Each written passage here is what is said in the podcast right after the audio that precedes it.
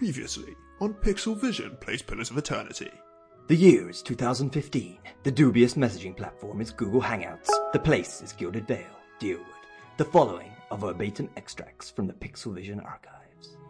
The caravan carries travelers bound for the frontier hamlet of Gilded Vale, you among them, where a local lord has offered land and wealth to settlers from abroad looking for a fresh start. Act 1. Babies are being born hollow. Well, kinda. Hollowborn, without souls. Meanwhile, two excited Kickstarter-backing adventurers have a powerful awakening. They are Watchers. I'm Todd, a Cypher. They seem a tad OP, but I'm still finding it tough-ish. Got my tank and another DPS, so all good tactics-wise. No healer yet, though. P-face.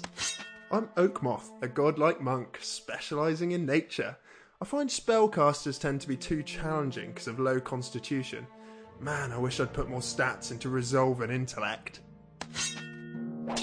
Act 2. It's all kicking off. Villainous Archmage Theos of the Laden Key, gathering souls to bolster Goddess Woedica, feuding with his maligned lover Lady Webb, and all the time the Watchers interfering with his dastardly plans. Defiance Bay, baby! I'm loving it! I think all my characters are level 7 or 8. I forget which. I just dinged.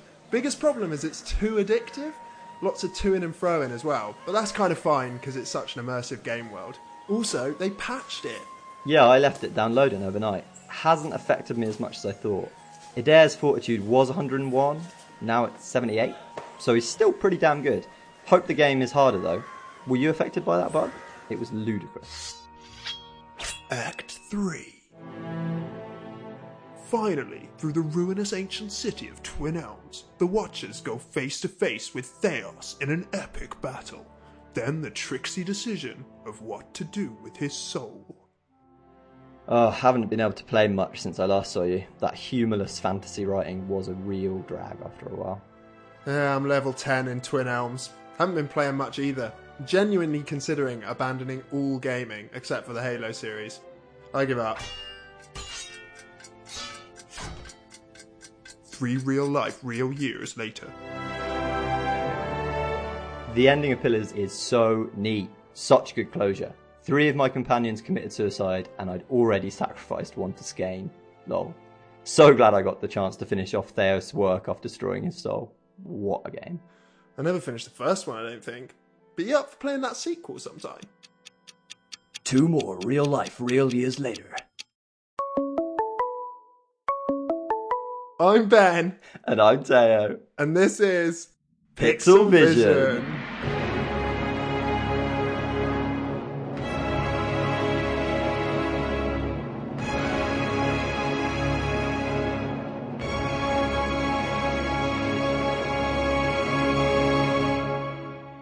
Do you think we should run through what the plot of the first game was in a more serious manner?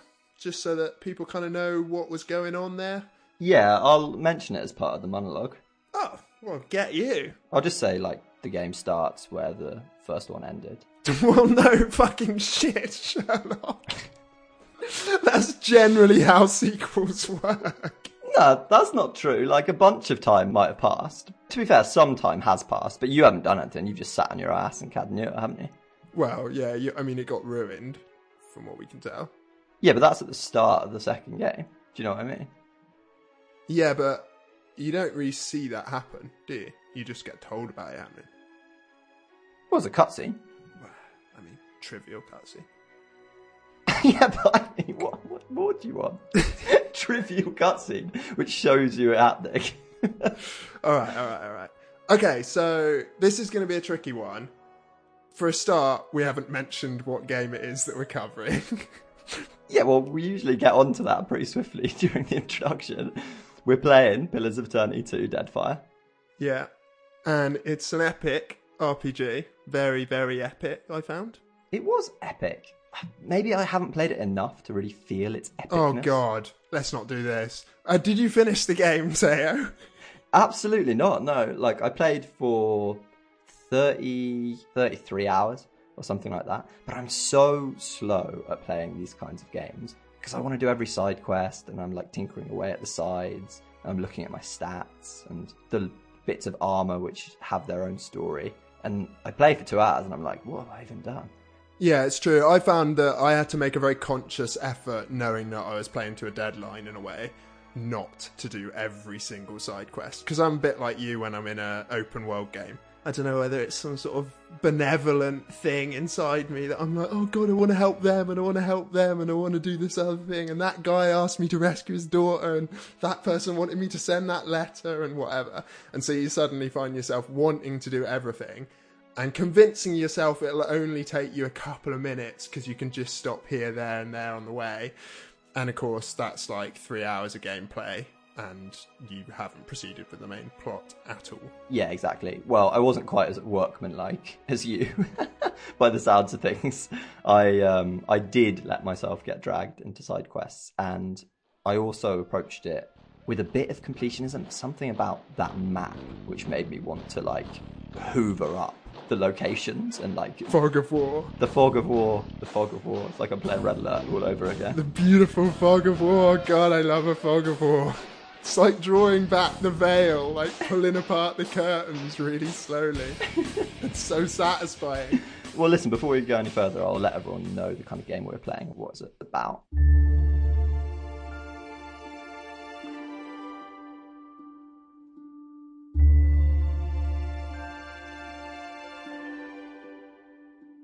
So, like I said, we're playing Pillars of Eternity 2, Deadfire, the sequel to the, I'm going to say, critically acclaimed Pillars of Eternity, which is one of the biggest Kickstarter games to be backed and then actually made.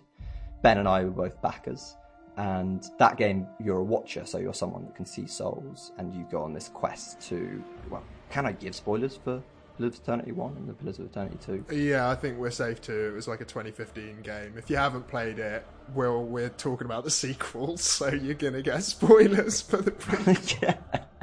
Yeah. Essentially, there's this crisis of this Hollowborn crisis, which is where children are being born without souls. So you go on a quest to solve this, and there's a number of different ways you can, but anyway, you solve that crisis, you end the game, you make a lot of friends along the way, you get a castle. That's pretty much where it ends.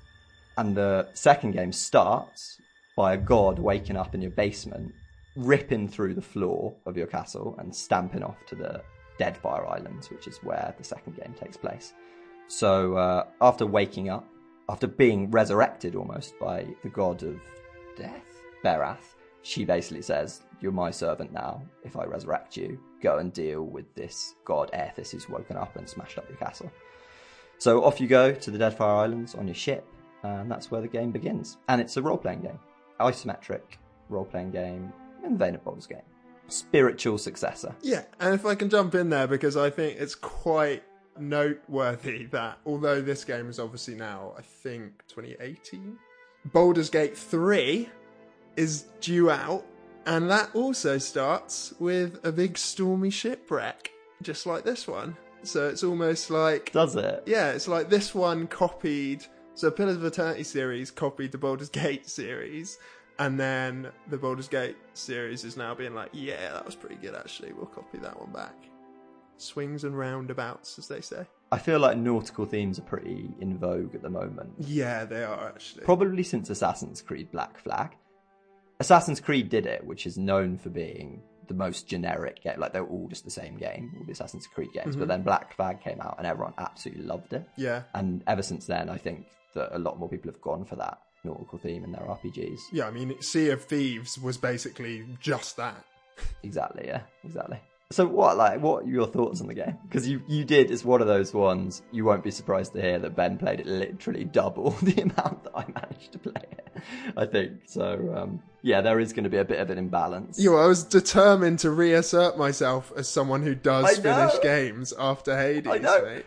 You don't have that reputation. I have that reputation. And damn straight, and may it forever stay that way. I just bucked the trend for Hades, but I thought you might feel a tad competitive for this one. Oh, yeah. Well, so the other thing I quickly wanted to say, actually, is since you've just kind of set it up with reference to the first game and how Theos in that game is kind of a puppet of Woedica, the goddess Woedica, and who he's trying to strengthen by gathering souls, hence the Hollowborn. In this, you are kind of the puppet of Berath, the whole way through. So it's a similar plot line, but whereas he was the antagonist, the villain of the first game, you're the protagonist and very much the hero. Well, the way I played it, the hero of this game. Did you play it as a goodie or a baddie, Theo? I always try and play role-playing games as a baddie if I can. One slight gripe I had with the first Pillars of Eternity, and I had with this as well, is that the evil character essentially means the sarcastic character or the sadistic character. Like, there's no space to be evil that isn't sarcastic or sadistic. Maybe that's just true of real life, I'm not sure. But I remember in the older ones there being slightly more nuanced evil things to do. How would you like that to manifest itself then? Oh, I don't know. I don't have any clear ideas of, like, the things that I want to do, which are evil, which it wasn't giving me the chance to do. I'm not sure. But going on to your point, because I think it's a good little, like, mirror, like Theos as Woedica's servant and you as Berath's servant. The first thing I tried to do, of course, was... when Berath resurrects you, after you get smashed up in the beginning, you can say to her, like, no, I refuse. But then just the game ends, because she kills it if you don't wake up. So at that point, I'm like, oh, okay, I've got to do what she says. I'm actually in her thrall. Kind of. So you had a moment like that early on. That's good. Because I had a similar moment to that, but much later in the game, where I'd been teleported to this other realm and this guy is like, oh, if you come back here, I'll smite you down. And you get the opportunity to basically be like, well, smite me down now then, why wait? And then he just does and the game ends. Yeah, no, I did exactly the same thing at that part in the game as well. You didn't learn your lesson at all.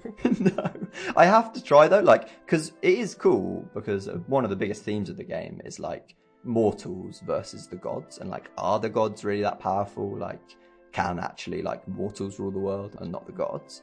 So I always really try and, like, push that side of the game and see how far I can take it role-playing wise, but there is always that point where the gods is like, oh, actually they are more powerful than me and they can just smite me down. So yeah, it's kind of neat. I like those moments. You must have to be pretty dedicated to playing evil as well, because I've always wondered how you don't just end up every conversation with a battle. Like, it seems like the dialogue options for being evil are so hostile. I just feel like they descend into conflict immediately. Whereas the way I play a game, no surprise probably, that I always play more or less as myself, which I like to think is sort of chaotic good, maybe impatient neutral. Nice. And I always play to avoid conflict. I just find that the kind of tedious element of RPGs, because I'm really there for the story and the narrative. In fact, that kind of ties in with the difficulty level, because this game gives you a ton of difficulty levels. The one you start on is easy, but there is actually an easier one. But I mean, this is fine. You have some battles. Some of them are challenging. Generally, they're not. Yeah. I mean, we'll get onto the combat systems a bit later, I suppose. You asked me earlier, like, what I want, how I want to be evil in a game. To be honest, it usually manifests itself as just being mischievous. Like, if I can backstab someone, I will. Just because I want to see what happens. I want to see, like, if there's any repercussions from my actions and, like, how those play out. Yeah. And I don't usually take the violent options. Because you're right, like, often it's just, like, start a fight. Attack, basically. Attack with your sword. And that's the end of it. And it's like, well, that's not fun. Yeah. I agree. Sometimes I do. Like, if I think someone is particularly annoying, I'm like, you're dead. You got a smart mouth on ya. Careful. It'll get you killed faster than any blade. Quick question then. We did give people spoilers to the first game already, but would you say this game is welcoming to players who haven't played the first game? Could you just pick up this one and go straight in and feel like you were at home, or not really? I don't think so. The lore in the first game, because they were creating a new universe and they wanted it to be fully fleshed out, the lore was pretty full on. There's a lot of gods to learn, a lot of places to learn. Yeah, such an understatement. Proper nouns, a lot of proper nouns. And this is even the same, but because you're in a different location, the people of the Deadfire Archipelago have a different lexicon for all of the words which you've already learned. So, well, for instance, they have different names for the gods and things like that. Yeah, it's so dense. The information overload when you first start is just... Yeah. So daunting. Absolutely. Colloquialisms, new languages, races, as you say, not even just new gods, but different dialects have different names for the same gods. That's what I mean, yeah, that's what I mean. And just so many things within the game that kind of sometimes work as mechanics and sometimes are just there as story, but stuff like reputations, factions, party members aren't always party members. Sometimes they're your sidekick. Sometimes they're just your crew member. Like, there are so many elements that come into this melting pot, and it's not something you can just kind of pick up and run with in an effortless manner. I wouldn't say it takes a little bit of effort almost to sort of understand the way they're coming about this. Yeah, I thought as I was playing this, in what universe could I play this game more than once? To become familiar with it and almost to appreciate it, I think you would have to play it more than once. You're right, though, because there's an irony there that no one realistically... I mean, not no one, because there are people who do play these through, but the everyday person has probably not got another 60 to 100 hours to just throw at it. To be fair, I say that, and I did go back. I played the first one for 40 hours, didn't complete it, went back to it, and played it for 60 hours and did complete it, including both the expansions. I obviously enjoyed it, otherwise I wouldn't have done it, and I was... quite proud of myself for like managing that so long after it came out. So maybe it is possible. Well, they do help you out as well, because like, at least in this, you can hover over unfamiliar words and it gives you like a link to that word in the glossary. It's not even a link, actually. It literally just pops up with a little summary of the background. So you can immediately at a glance get an impression of what it is they're talking about, which Jesus is helpful. Even near the end of the game, you're still doing that. But there's already so many words to read. And one thing that's impressive is that every voice in the game is voiced by a voice actor. Yeah. Do you not think that was incredible? Really incredible, yeah. There are a lot of words spoken in the game, but I felt really bad because I wanted to hear the voice acting, but at the same time, I didn't want to listen to the Pillars of Eternity 2 Deadfire podcast. You know what I mean? I wanted to play the game. Especially if you consider that they'll have had them slightly differently voiced depending on your gender as the player. Maybe they just managed to write their way around that, actually, come to think about it. I think they write their way around it a little bit. Certainly when it comes to your race, they say, like, Watcher rather than Orlan or Human or whatever race you might be. They avoid specific, character-specific things. Oh, yeah, that's true. That's a good point. But it's still super impressive. It feels way more D&D than some RPGs, doesn't it? Like, especially while you're exploring the world map. The story is literally written in a book, and there are a lot of scenes where the book opens in front of you, you read sort of a paragraph, your options are given, the dice roll that is going to be demanded for that check to pass is going to be stated up front, and all that side of things is kind of pleasantly traditional, I thought. And it's nice how you're playing a story that is literally unfolding in the pages of a book as well. I love that. It's such a cool mechanic, because... the art is beautiful. Oh, incredible. Really, really gorgeous. But it's still really evocative to have those pages come up and like you're reading a storybook and seeing what happens. So you might approach a swamp and you say like, do you go left? Do you go right? Really classic stuff, but it's just such a nice break from the more gamey traveling across a world map like you normally do in a game. Yeah, and it breaks up. We often complain about, well, as I did in the intro, about toing and froing and fast travel here, fast travel there. And these elements break up that sort of trudgery or drudgery. Trudging drudgery. And it's much less of a grind as well because, I mean, it doesn't stop that grind completely. You are still putting the best items that you get onto your characters and putting their stats up and things like that. But it does feel a lot more like you're playing a storybook than it does a game which has a story. Very, very fine distinction there, but yeah. No, I think that's true for sure.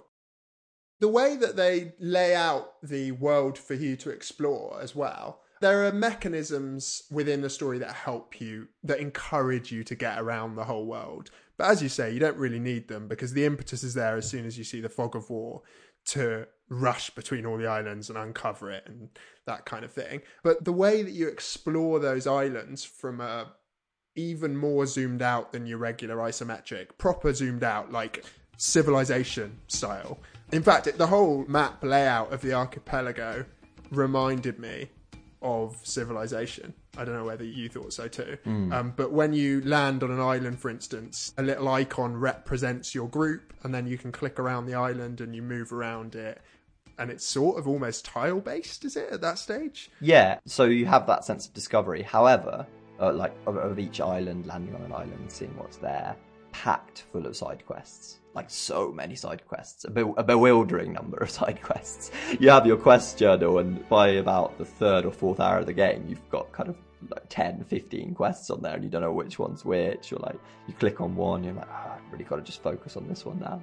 Where's this? And they're all separated by plot lines as well, like divided into groups based on their plot lines, whether they're a task, whether they're a main story element. Yeah. There's another word that they use as well. Tasks, quests, bounties. Oh yeah, bounties as well. Serious content. But yeah, like a bewildering amount of stuff to do. And the plus of that, it means that like wherever you set off to, or wherever you decide to land, there'll be something going on there. However, there were occasions when I found islands to be a little bit barren and slightly soulless. So there's, I mean, we haven't made it explicit, but you have a ship and there's a whole ship management system. And you've got, as well as your team of adventurers that you would have in your classic RPG, you also have your crew, which you have to manage, and they all have their stats and get better or worse. There's also a cartographer, Sansa. I say cartographer, he's a wannabe cartographer, and he sets you out with tasks to explore different islands and to name them. Yeah. That's what I meant when I said there's mechanisms to encourage you to explore, but they're not necessary, because I actually only started his questline and then didn't bother with the rest of it, because it was satisfying enough, and you get to name the islands as well, which is another really little personal mechanic. I don't think it has any impact on the gameplay whatsoever. No. But it's just nice to see your name that you've given the island appear in that sort of archaic nautical font across the map. Exactly, yeah, exactly. Here be dragons. Yeah, like you've charted and discovered a new place. But like I was saying, sometimes they felt a little bit empty. So in talking about the ship's crew, the bit that I wanted to mention is that you have to feed them every day. You have to pay them a trivial amount. So you have stocks of like water or ale and like hardtack or, I don't know, mutton. Rice, yeah, a lot of rice. So on these islands, there's also an element of resource gathering. So you go over to a berry bush and get like 50 berries and that kind of stuff. It gave the items some purpose, which I felt they didn't have. In Pillars 1, I felt like there were so many items, most of which I could just ignore forever and I'd never look at. Some of that's still present here. Yeah. For instance, the amount of armor and weapons that you collect off enemies, which you then just foist onto any vendor, literally any vendor. It's just like, yep, click. Thanks for the 1,000 gold vendor who sells herbs, but now has an inventory full of armor. Yeah. But at least though, in this game, I felt like there was more effort to utilize the items as a part of the story. Yeah, but it is true, and I wonder why game developers insist on putting things in the game that are only ever going to be superfluous. Like you mentioned there that you have to pay a wage to all of your crew of your ship, and obviously as you expand your ship, you require more crew, and you can recruit them at the various taverns that you stop at. But I never once had to consider the actual salary that they would be earning. I never had to look at my pot of gold and think, ooh, can I afford to hire Griselda the Grim or whatever? Instead, I just said, oh yeah, I need another crew member, I'll hire them. And the fact that I was feeding them and stuff, it was just kind of a bit of a nuisance that every now and again it would say I'd lost 10 morale because I'd ran out of food or something. I'd never ran out of food, but I'd gone to like a boring food like hardtack or something. Yeah. And it was just a nuisance to go back to the shipping screen, swap it out for some good food that I already had a shit ton of in my inventory from just looting everything that I encountered. It didn't serve any purpose, didn't give me any thrill, didn't make me feel more in control. Like, what is the point of that? Is that just world deepening, or what are they after there? Yeah, I'm not sure. Because you're right, it's an administrative activity, which isn't super fun. But I think some people would find it fun.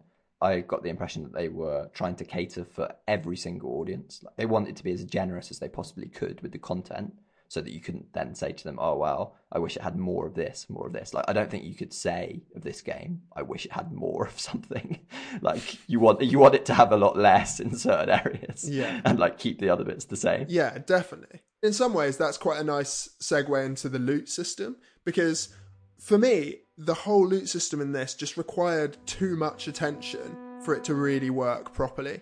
I just couldn't really be bothered with it. If I can't tell at a glance whether a weapon is a massive improvement or even any kind of improvement to what I've currently got, or whether some gloves are going to be a boon to me, then I just leave with what I'm wearing, because to be honest, it's a hassle to have to read through every stat and figure out whether the pluses outweigh the minuses, and there's so much text on every item of loot. And there's loads of named loot as well, so sometimes you'll pick something up and you'll think, oh, it's got a name, it must be good. And then you compare it with what you got and you're like, is it? I'm not really sure if it is, if it's better, if it's worse. Does it tie in with my proficiency that I already had to level up? All these kind of things that are going on. And sometimes I just thought, like, we often mock the tiered looting system. But one thing that can be said about it is that the reason it works is because it's tried and tested, and people know when they pick up an orange that it's better than a blue. It's like, in this game, I was baffled 99% of the time about whether whatever it was that I just picked up was going to be worth equipping. Yeah, but I do think it's appealing to the role players more than the min-maxers. The people that are playing this game, you want them to be choosing their weapons based on the story that came along with that weapon. Whether that hits or not, I'm not really sure.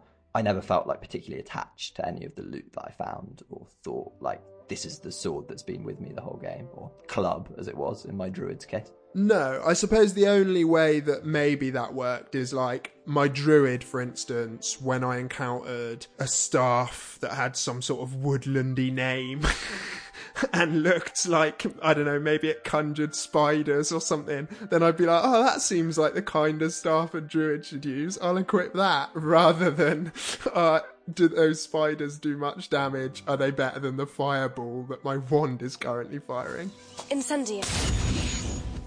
Yeah, exactly, and at that point you're role-playing, aren't you, and it's quite nice, but like you say, there's so much of that that you can't be assessing. Like, you can't roleplay the value of every item you find because there's too many items. You'd be exhausted. So wait, you played as a druid as well, did you? No, I actually didn't play as a druid. Okay. I actually played as a ranger, which was a huge mistake. I've made a huge mistake. I've made a huge mistake. Why? It's such a boring class. My God. Like, that is my mistake as well, because it does actually let you preview during the character creation scene. It lets you preview the talent trees of every class. And it, you know, as with all of these kinds of RPGs, they're very in depth and you can spend hours just sort of reading about what each of the abilities are. And I couldn't really be bothered with that. And I thought, I don't often play as a ranger. Maybe I'll just play as a ranger to mix it up. Put aside the ranger. Become who you were born to be. And I like the idea of having a little pet running around with me. But really, all the ranger had as options were kind of like improving your pet. Basically, every class has an additional element to it. So, for instance, if you're a cypher, you develop focus as you're in the battle. With a ranger, you have something called bond, which is your relationship with your pet. But I never fully understood it. I never fully grasped it. I always seemed to run out of bond. Whereas my cypher never ran out of focus, and it was really clear how to get more. Use your weapons, like that's how it worked. Yeah. Whereas with the ranger, I don't know, it just didn't really make sense. In hindsight, I basically enjoyed playing every other character in my party more than the one I created myself. Right. The first time that I tried to start Pillars 1, I was a cypher and I had that same experience. The second time I played it, I played as a druid with the same avatar that I used for this game as well, which is quite nice. So I created the same character that I played in the last game. Oh, nice. Continuity. Yeah, druid, pretty fun. Like, as you'd expect, lots of spells. I went for a sort of lightning build druid. So I tried to theme myself on, like, lightning spells and lightning buffs. After playing Hades, you were like, yeah, I was successful with lightning in that game, I'll give it another whirl. Damn, I didn't think about that, but well, I did it in Pillars 1 first. You do get some sick spells, like there's one thunderstorm where you do it, and then like every few seconds, like the enemies around you get hit with lightning and get stunned. It's really powerful and fun to use. What sort of main weapon did you go with? I went for club and small shield. Mainly because they're quite humble weapons. It sounds so puny, yeah. So puny. And because these games aren't really, really hard, so it's nice to choose a puny one, see how it goes. Yeah, but with me, see, because I thought, oh, well, I'm a ranger, I obviously need to use a bow. Of course. And it gives you a selection of bows, longbow, warbow, hunting bow, crossbow.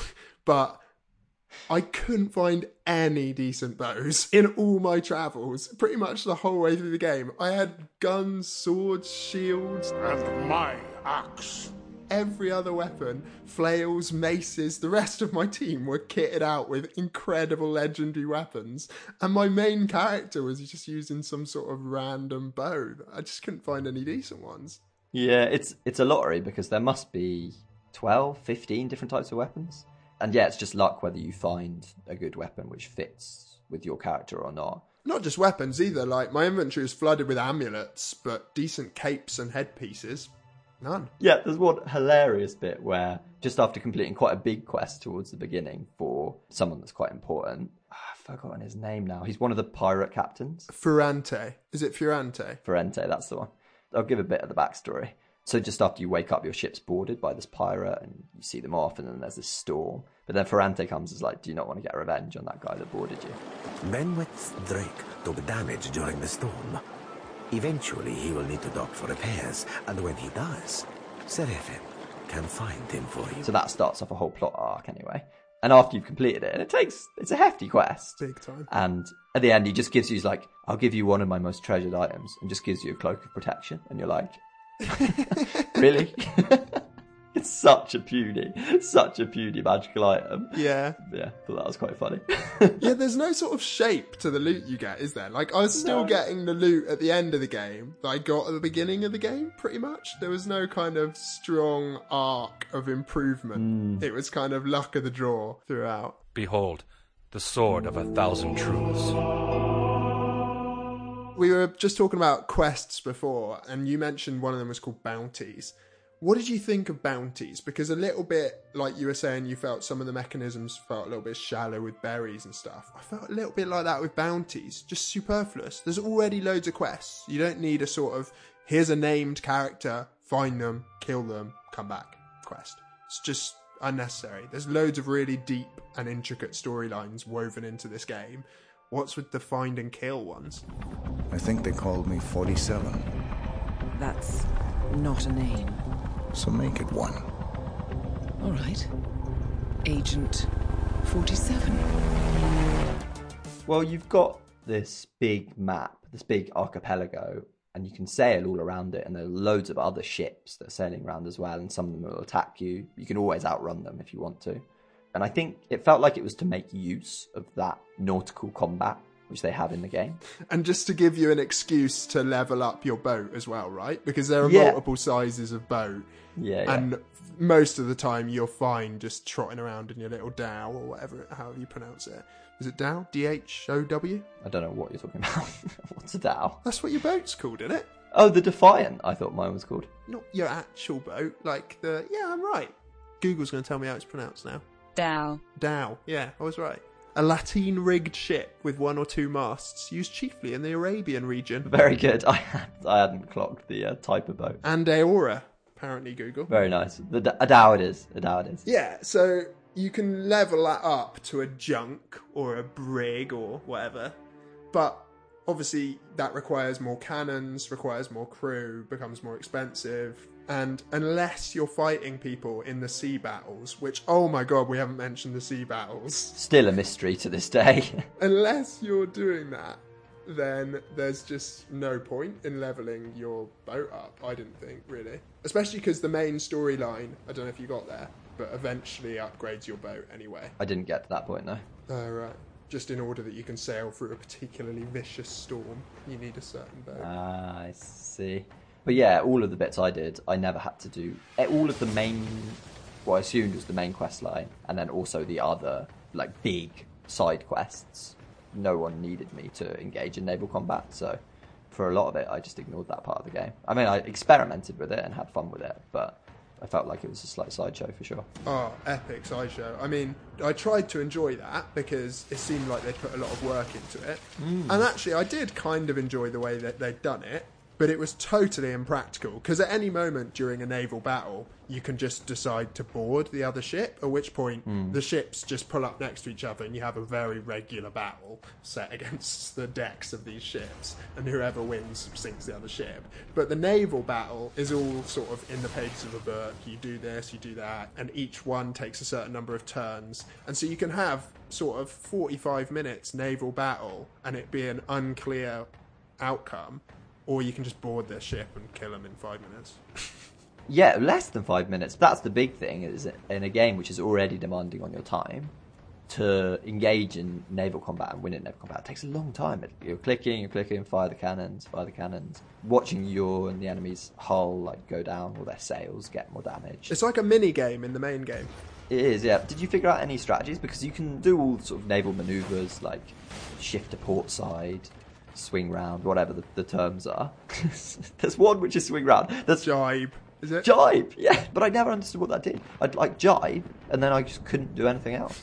Yeah, it's because after you fired your cannons, it would take 3 or 4 turns before they were ready to fire again. So if you fired, say, port side, then you would need to jibe and be ready to fire starboard side, yeah, in order to fire your next lot of cannons. But then once you'd fired them both, you'd have to wait a few turns, or maybe just, like, raise your sails or report to the crew. And also, like, your cannon accuracy starts really low, so when you just want to take a shot, it's usually about 40% or something like that. Like, basically you're almost definitely going to miss. And so instead you can make a move like halting or lowering the sails so that your ship's really steady, so that when you fire you've got a better chance. Or you can report to your crew so that they kind of, I guess, have a little chat. It's really unclear what report is, but whatever it does, it boosts your percentage chance of hitting when you fire your cannons. But yeah, the whole thing, very drawn out, very tedious, not very clear why you would want to do that more than once or twice, really. To build it in as sort of a key staple of the game seems quite weird. Yeah, I didn't understand it. Because, like you say, you can just decide to board, and then you have a regular battle between the two ships. One thing I did like about those regular battles is that your whole crew get involved. So usually you don't get to see your crew, and like you say, you have other side characters that don't have big arcs but are still named and have got their own voices. In fact, a lot of the crew have their own voices as well. Say, you got a ship? Couldn't get here without one, right? You by chance have any spots open for an old dwarf like me? I might not look it, but I'm a deft hand with the rigging. Can even cook some. Do you remember Dario at the beginning in the Gullet? Yes, I do. He's the Principi. So the Principi are like the pirate faction, basically, who want to just rule for plunder. And he's the first member of the Principi you really meet, other than the guy who boards you at the very beginning. He's this sort of shadowy guy who's living in the Narrows, which is a section of the world which is almost entirely accessible, only accessible by storybook. So you click on the entrance to a cave, and then you get presented with a list of options, and you have to have first spoken with various different people in the world who will let you know the exact sequence of steps to take in that storybook to access that area. I loved that. I thought that was so immersive and such a clever way of ensuring that you're engaging with the world. And that the city seems bigger than it is, because in reality, the biggest city, I suppose, it's still pretty big, but it's only 8 maps big, like sort of 8 screens big, I suppose. Yeah. Because obviously it's an isometric RPG, and once you like get to the end of the screen, that's it, and you've got to go to the next screen. So it's only 8 screens big, but little things like that make it seem so much bigger. Yeah, they write that into the dialogue sometimes as well, into the narration rather, where it'll say in the description something like, he disappears into the crowd, and you're looking around and there's like one other person on the screen, and you're thinking like, what crowd? Where is this crowd? Yeah. Imagination is your superpower. Yeah, for sure. And when you travel between the different parts of the city, of course, you might get interrupted by some people on the way, and then you'll go into storybook as well. Like a little vignette might happen between places that you're traveling. So that's cool as well. Sometimes it happened a little bit too much. There was one time where I was just trying to get back to my ship, and I don't know if even this was a bug or something, but I kept stopping halfway, and like it was like another story, and I was like, okay, yeah, do the story. But then it would take me back to where I was before, like where I'd started. So I was like, okay, I'll travel there again, and then I get another story. And literally, I got 5 stories in a row, and I was like, just let me get back to my ship. Yeah, I think it's when you've spent a long time at sea and then come back, and they're probably envisaging that those things would happen more frequently over a period of time, or more regularly over a period of time, with you kind of stopping back at the same port again and again. But instead you go away, you do a shit ton of quests, come back, and suddenly it's like basically on catch up because you've hardly been in the city at all. Because I had a similar thing with when you're at sea, you have the option of sort of zooming into the deck of your ship and going below deck and chatting with your crew and all that kind of stuff. And I basically never did that, just because I didn't really see the point. But sometimes your party get a little bit angsty and they really want to talk with you. And there was one point, I guess it was just before a key plot development or something, so I needed to have chatted with all of them about their own individual plot lines, where every single character hijacked my screen. Like, they just kept having another conversation. And I was thinking to myself, because I'd been just about to quit, I was like, oh, just enter this room or something. And then first Ada wants to speak to me about something, then Seraphim wants to speak to me about something, then Maya. It was like every single one. I was there for about 45 minutes. Yeah, the conversations are long. And like you say, all of the characters in your party have relationships with each other, and it's really well fleshed out. They all have different likes and dislikes, political allegiances, ways of being where they may or may not interact well with another character in your team. But again, it's another thing which is so intricate that it kind of went over my head a little bit. I appreciated it for its intricacies, but then it was slightly too complex for me to really account for it in any meaningful way. Yeah. Like, it's cool when you're having a conversation with one of your teammates and then another one of your team will like snigger because they think it's funny, or like frown because they think it's bad. There was so much of that, but I never really got to see it play out in any meaningful way. Like Adair and Jotty. Jotty? Is that what you're saying? Yeah. I called her Shotty, but yeah. Shotty. Maybe it's a silent S, or it's like Hotty. Perhaps, yeah. Maybe we'll get onto that in a bit. But again, intricate, but so intricate that, yeah, it just kind of went over my head a little bit. Definitely. Some of these fights we've been in, you've bailed me out more than once. You'd do the same for any of us. Don't tell, but I try harder for the ones I like better. Who did you end up choosing as your kind of regular party members? So there are quite a few. Seraphim is the pirate one who was a... He's got a really interesting backstory, I thought. He was probably my favourite character because he was enslaved as a child, so he really hates slavers. So he's kind of a pirate just so that he can get back at slavers and sort of plunder their ships and stuff. He's also just your kind of classic swashbuckling rogue with loads of cheesy wow jokes and crass, ribald, that's the word I was after, jokes about saucy subjects when you're in the tavern and all that kind of stuff. He's quite good fun to have on your crew. Yeah, a little bit too crass, I found, for my taste. It was like, all right, that's actually a bit inappropriate. You're playing as evil, mate. I love it. You're like dignified evil. Yeah, I don't know. I just thought, really? You're going to flirt at this moment kind of thing? Didn't fancy her in the least, but a man has needs. And I figured at the time that she were as wet as any other lass. Figured I'd give her a whisper about what we might get down to in the old. And then you've got Ada, who is... I think he's in the first game as well, isn't he? Oh, yeah, for sure. He's like the main man. Is he a paladin or a fighter? I think he's just fighter, actually. He's a warrior, yeah. Fighter. You're right. Yeah, but he's just a bit of a square, isn't he, really? He's sweet, though. Yeah, that's what I mean. Bit of a square. I like Adair. I didn't play with him, but he is sweet. He has a sort of... People from the Deerwood have a reputation for being country bumpkins, so he kind of personifies that. And you get other characters in the game taking the piss out of him for basically being like a stupid hick. But he's actually quite a considered, thoughtful man underneath. So I don't know, I quite like his character. Does Gilded Vale still reek of spoiled grain and burnt stew? Wouldn't know. Decided to go places where I could be of more use. I didn't realize farmers were in such short supply in the Deerwood. Not farming. Thought I'd take a shot at running things. And those things are still running? That really all you think I can do? Oh, I meant no offense. You know how to handle a tankard as well. Yeah, and he's got an interesting backstory as well with sort of former lover and the possibility of a son and all that kind of stuff, which is interesting. But he's no Minsk and Boo, is it? No. Do you know what I mean? Hasn't got as much character as that. A den of stinking evil. Cover your nose, Boo.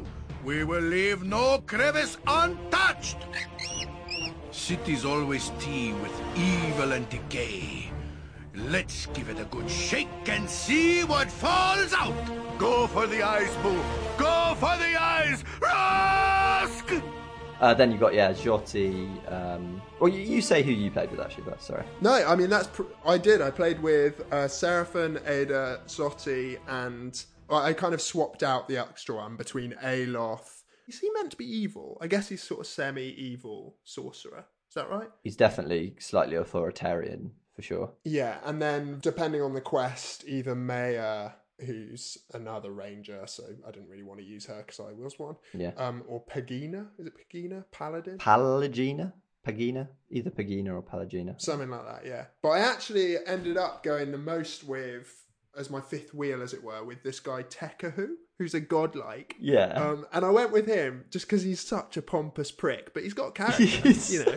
And I quite enjoyed flirting with him a lot. I actually accidentally ended up in a relationship with him, romancing him. Easily done in this game, because out of nowhere you get a dialogue option and then like suddenly you're making out with one of your teammates and all the others are just standing around there and you're thinking this must be a little bit awkward for them. Are they going to say anything? Because they comment on everything else they say. Yeah, it is some of the dialogue. I mean, I had flashbacks to how abrupt Greedfall was, where someone says something and then you're like, lean in for a kiss. It's like, what? Where did that come from? Yeah. It was almost worse than Greedfall, although the characters were obviously a bit more three-dimensional. But yeah, Jotty I ended up romancing, and she's seriously into you.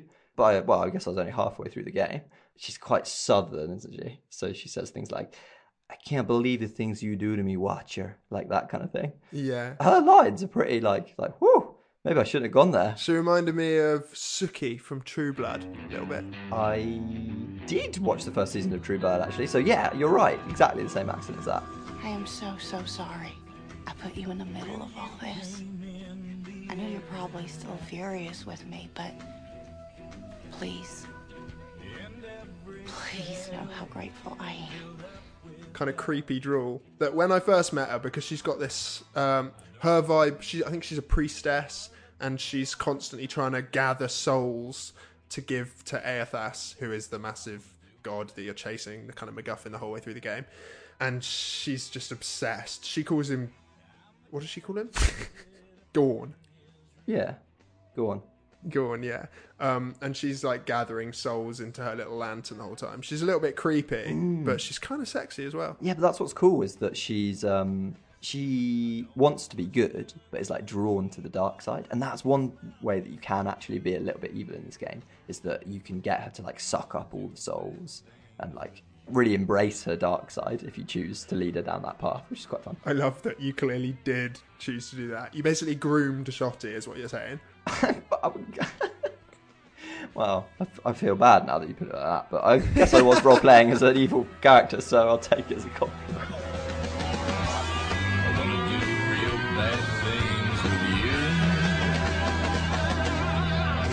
What's the deal with romances in RPGs always coming to a head, no pun intended, just before the final showdown? It happens in every big game, like Mass Effect did it, pretty much every BioWare game has ever done it, pretty much any RPG, in fact, that you ever play. The person you're trying to flirt with plays hard to get, and then just before the final epic showdown, they're like, okay, let's have a frivolous night or whatever. You just know at that point, like, oh yeah, I'm just about to go into the final battle. It's kind of, what? Yeah, I don't know. Maybe it's because everything is more intense before the final battle. It's the last time you're going to do anything. So I'm trying not to use the word climax, but I just did. Like, it's a climactic moment, isn't it? You're not going to be able to do anything again because the game's about to end. So this is like the pinnacle of your relationship with that character. And then the game ends and you never see them again because they're not real. Yeah, but Tekēhu, the fishman godlike we were talking about earlier, he's kind of so blunt the whole way through that almost from the very first moment when I sort of suggested that there could be a thing between us, he was just straight in there. And I thought, oh, wicked, they're going to buck the trend. Like, we're going to be straight in. Me and him, chums, all these sea voyages, we're going to be having a wondrous time.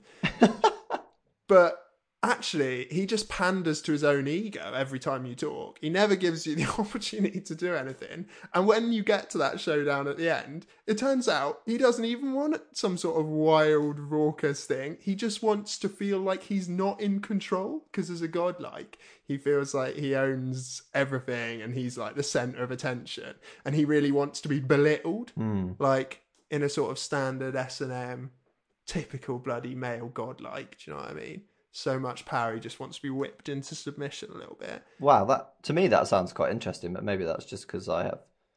Maybe that's just because I'm quite tame. Let's not reveal too much about ourselves at this podcast, Ben. I mean, I'm not doing any revealing here, Theo. That was all you. Stunned into silence. Oh, this is awkward. I'm gonna walk this situation off, and I will see you later. Anyway, yeah, it's an interesting point. You're right, it is a trope of these games that the biggest part of the romance plot comes just before the final battle. Mm. Maybe it's not even a trope of role-playing games. Maybe it's just a trope of stories in general.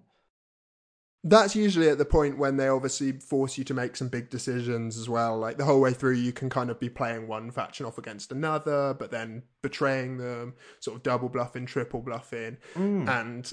It reaches a certain point in the game where they're like, nah, you need to pick a side now. Yeah. And it's always really epic. Yeah, yeah. And I always, because I've been up in my persuasion and my dialogue and trying all these Machiavellian conspiracies behind the scenes to try and get everyone to crumble to my will, I always hope that I'm going to be able to avoid that huge, no, you have to make a decision, and I never can. It's like bloody Stanley's Parable. No matter how much I think I'm in control, the game just keeps reminding me that I'm not. Hello, anyone who happens to be nearby, the person at this computer is dead. Please remove their corpse from the area and instruct another human to take their place at the computer, making sure they understand basic first-person video game mechanics and filling them in on the history of narrative tropes in video gaming, so that the irony and insightful commentary of this game is not lost on them. All right, when you've done that, just step out into the hallway. I guess the decision in this game would be between the 3/4 powers in the game. So there's the pirates, then there's the Valian Trading Republic, the Deadfire Trading Company, who are from the Raushan Empire, and then the natives of the island, the indigenous population. And they call us savages. Yeah, found that happening again. That old biscuit. It's like, oh, not this again. The comparison we're making there is with Greedfall, where the take on colonialism in the game was paper thin. It's a lot better in this, I'd say. Yeah, so much better. And actually, they cover so many issues. It's not just slavery. A great many issues in much more detail than Greedfall managed to cover one issue. Yeah, for sure. And the writing, the calibre of writing throughout is very high as well. Yeah, agreed. But I thought that was really interesting on the island of Crixbur, where you can kill the slavers or bid on the slaves. I remember bidding on a slave, winning it, and then Seraphim being really annoyed with me for doing that. I bet, yeah. Didn't leave your party, though? No, he didn't leave my party. Not that annoyed. But that's because I did then slaughter all of the slavers, so maybe he was all right with it. Fair. Yeah, I did that. I didn't have Aloth in my party for the whole thing, but when he was in my party, I did and used to enjoy doing everything I possibly could to annoy Aloth, because he's pretty easy to annoy. I didn't keep him in my party because he was too much of a loose cannon. Like, I never knew what his agenda was. He set my skin crawling a bit. He's a weird guy, Aloth, for sure. He has a sort of nervous energy to him, doesn't he? Reminds me that, you know, like, there was always a kid in your, like, friendship group at school who makes you a bit uncomfortable. Not in your friendship group, in, like, your acquaintance group. Who you're kind of like, yeah, I like him, but it's just something about him. That's what Aloth's like in this game. Do you know what I mean? And is it because you're reinforcing them feeling bad about themselves by never getting close to them because you think they're weird? It's a vicious cycle. Or is it because they're actually a sociopath? Could be both, a little bit. Could be both. Sociopathy reinforced by isolation. Yeah, could be both. That's how I felt about Aloth. It's the stuff of Mind Hunters, which has now been cancelled by Netflix, I want to say. Huh. Crazy bastards. If there's one thing I know, it's this. A mother should not scorn her own son. If a woman humiliates her little boy, he will become hostile and violent and debased. Period. So what did you think of Eothas, the great Eothas that you're chasing the whole way through? And what did you think of him as a kind of antagonist, but kind of anti-hero as well? What did you make of him? Yeah, oh, definitely, because he's a he's killed in events preceding the first game, but he's clearly not actually dead, and he's resurrected in this giant, what do you call it, sort of titan body, which is made out of Adra, which is sort of this living stone which holds souls. And that helps sort of feed souls into the world, I suppose. It's kind of like a land-based coral, the way it manifests, isn't it? A living shell that has some sort of lifelike essence. Mm. So he's marching around in this giant body, and he's got a little bit of your soul, and you're trying to get it back. But I was thinking, I'm going to side with Eothas. It's pretty much what I thought in the end. Yeah, I think he's pretty persuasive chappy, isn't he? Yeah. Yeah. Every now and again you have a chat with him and he comes across as very level-headed, like he's got a plan, he's got an agenda, and then you get sucked into these like dark zones where you have to chat with the Council of Gods and Berath, you're doing her whims, and they all seem like absolute nutcases, and you're like, honestly, Eothas may be storming around the Deadfire killing people, but at least I can talk to him. Yeah. Those scenes with the gods are quite nice. A little bit too many of them at times, I felt. Sometimes it seemed like every other hour the gods were like summoning me to their council just to like speak at me. Yeah, and they're always just bickering, aren't they? Yeah, you'd say something a little bit out of line and they'd be like, quiet you, and then just like get on with their chat. Celestial politics definitely didn't seem like a world I wanted to involve myself in. No. Pretty much all my dialogue options whenever I entered those scenes was like the one I thought was going to be the fastest way out. But again, the drawings and the art in those little scenes is really nice, I think. Really well realised illustrations of all of the gods. They have a lot of character. Yeah, really beautiful. Quite twisted as well, actually. Come to think of it. Yeah, dark for sure. Especially that one with 6 boobies. That's Andra, the sea goddess, yeah.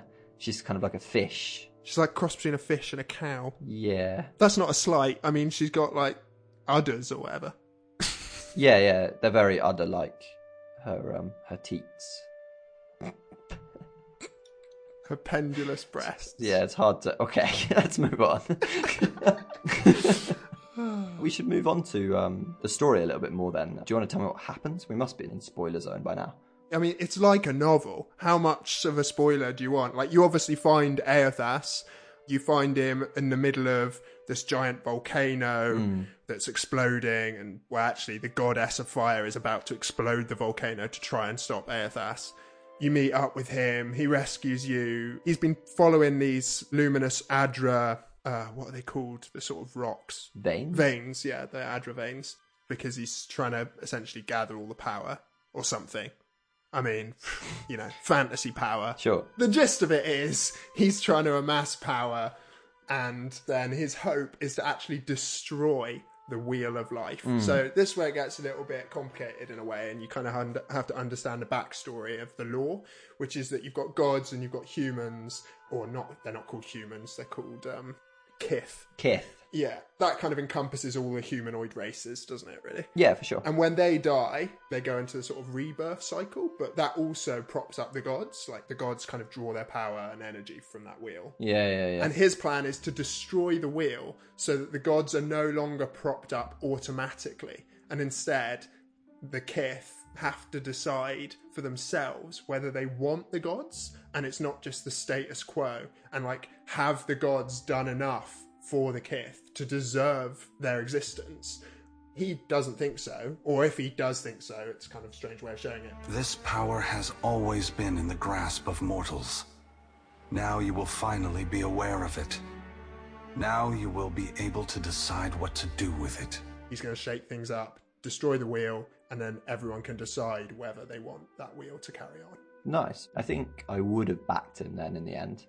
That seemed to align with my character's sort of instincts and wishes, for sure. So, yeah, it's nice. I knew I was betting on the right person. What did you end up doing? Yeah. I mean, he's super persuasive, and, like, you obviously do want to back his plan. Mainly just because the gods have been pissing you off the whole way through the game, and you're kind of just... It's a little bit of a fuck you at the end when you get there, and you're like, oh, everyone else wants me to stop him, so I'm just going to be like, fill your boots, mate. Fill your boots. The weird thing is that maybe is seen as like the evil I don't think that is seen as the evil option, and that's why it's quite an interesting plot, because the whole way through it's almost like you're pursuing Eothas, and you feel like, if you're me, you feel like you're the goody, you're playing it the good way, but actually you're following the gods' agenda, and their agenda is very self-serving, and you're totally at their whim, you're their puppet. And so really, are you the goody, even if you're trying to be? Like, I think you're a pawn, aren't you?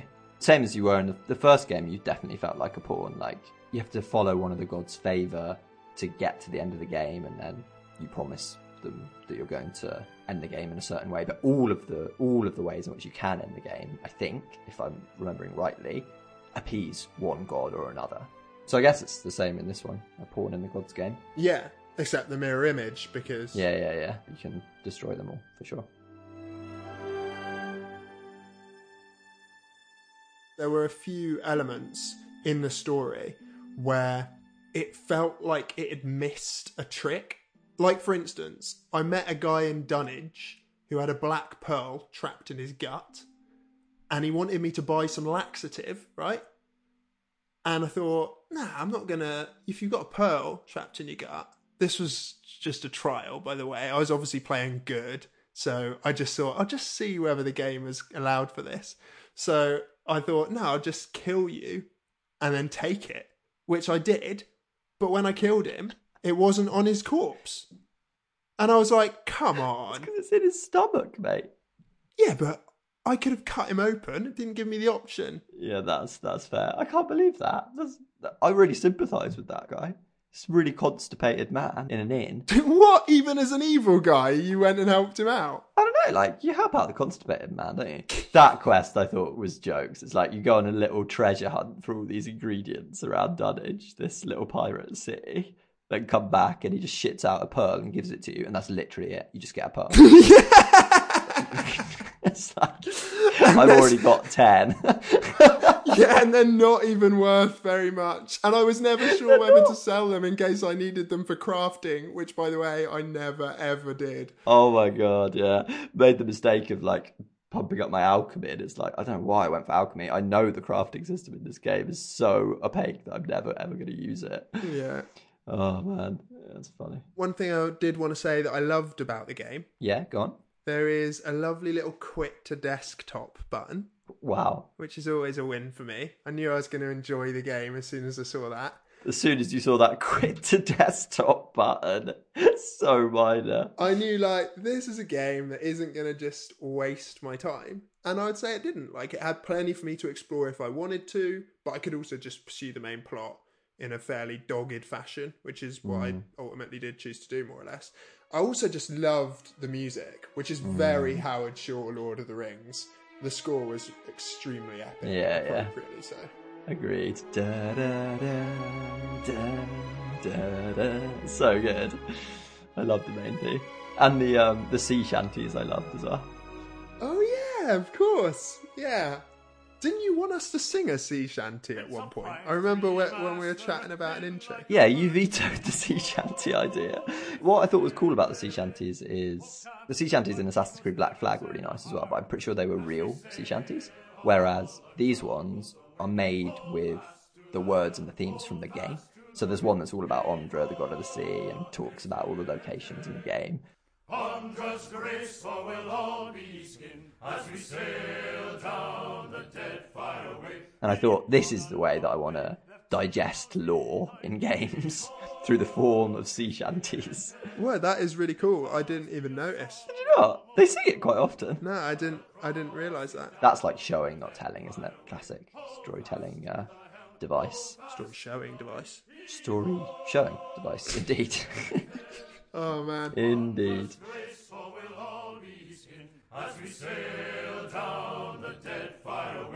Overall, I thought it was a pretty masterful traditional RPG, actually. I'd say fans of the genre will definitely find something to love. But I did start to wonder if maybe I was not as much of a fan of the genre anymore as I once was.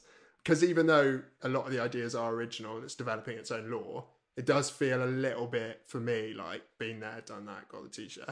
And I'm not sure if the genre's innovating enough even setting it in an archipelago. And am I pronouncing that right?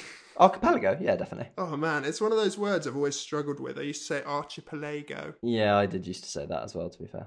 What a pair of noobs. Pair of bloody noobs. I exactly the same as you. I think it was a masterful game. If you love this kind of game, you will absolutely love it. But over the last 3 weeks, I just wasn't in the right place to enjoy it. And I think I could be. Again, I'd never write it off. But you do have to really want some form of escapism and have a lot of time to escape with to enjoy it, I think. And yeah, that just wasn't really me for the last 3 weeks. I did my usual thing of playing it an hour most days, and then more like a little bit more binges on weekends. But yeah, I never felt addicted. Like, you sent that text all those years ago when the first one came out saying, like, the worst thing is about it, it's so addictive. And I just felt the opposite. Like, I didn't find it addictive at all, really. I think it's exposure, it's taste, it's where you're at, it's what you're surrounded by. And we've both played a lot of these kind of games, and it's hard to find it fresh. And also maybe what we're looking for. Like, I'm really psyched. I'm not actually going to say what I'm really psyched for. I'll keep you guessing, because we've decided on a future game, but it's not the next one we're covering, so you're just going to have to wait. But yeah, for a different genre, let's say, of game, just because that's what I'm looking for right now. I'm just really excited to be playing that. But yeah, this... maybe it feels to me a little bit passé. Like, I saw they announced a new game, Avowed, I think it's called. Avowed, yeah. And my initial reaction was like, oh, that's cool. But then I was kind of like, more of the same, I imagine. Yeah. The fact that it did so much and there was so much content there, so many systems, so much to look at and digest and administer, definitely didn't make it any easier for me to really get into it. And I would say if it had been pared back a bit, I probably would be able to, but... it's going for something completely different. So all the power to it, and it was very well executed. Yeah. One thing I would say about their new game, Avowed, though, is that I've since seen a lot of comparisons between that and Skyrim. It's not isometric, it's first person. So I probably still will give it a whirl. I'm not going to write it off, you know. Only an idiot would neglect an opportunity to partake in another experience like The Elder Scrolls. Surely we're going to do Baldur's Gate 3 when it comes out of early access as well. Well, yeah, obviously. Yeah. Oh, there'll be plenty more RPGs, listeners. There'll be plenty more RPGs. Yeah, I hope I'm more enthusiastic about that one as well. I think for you it's just a timing thing. I really enjoyed it. By the time I got to the end, I felt pretty in control. I thought the storyline wrapped up in a really tidy way. It was thoroughly enjoyable. Great stuff. Well, should we say what we're playing next? And now for something completely different. Yeah, completely different. And I'm excited about this now as well. Because when you suggested it, because I've already started it a little bit, although I haven't played it hardly at all, I was kind of like, What? When did you start it? I started it years and years and years ago, like right back when it first came out. Oh, okay, all right. You're forgiven. I thought you'd started it after berating me in those early episodes for getting ahead of the game. No. I've hardly even touched the surface of it, but it's a game that I've been meaning to go back to anyway. And it is... You ready? Yeah. Wow. Well, what is it, Theo? 1, 2, 3, 4. 1, 2, 3, mother. Well, it's Kentucky Route Zero. I don't know why I was expecting you to say that. Yeah, Kentucky Route Zero from the same studio that brought us Outer Wilds. Just making sure I have said that correctly, and I have. So yeah, I'm excited about it. It's meant to be very surrealist and defying the boundaries of gaming. Wow. Top talk. Whatever those boundaries are. Find out next time on Pixel Vision.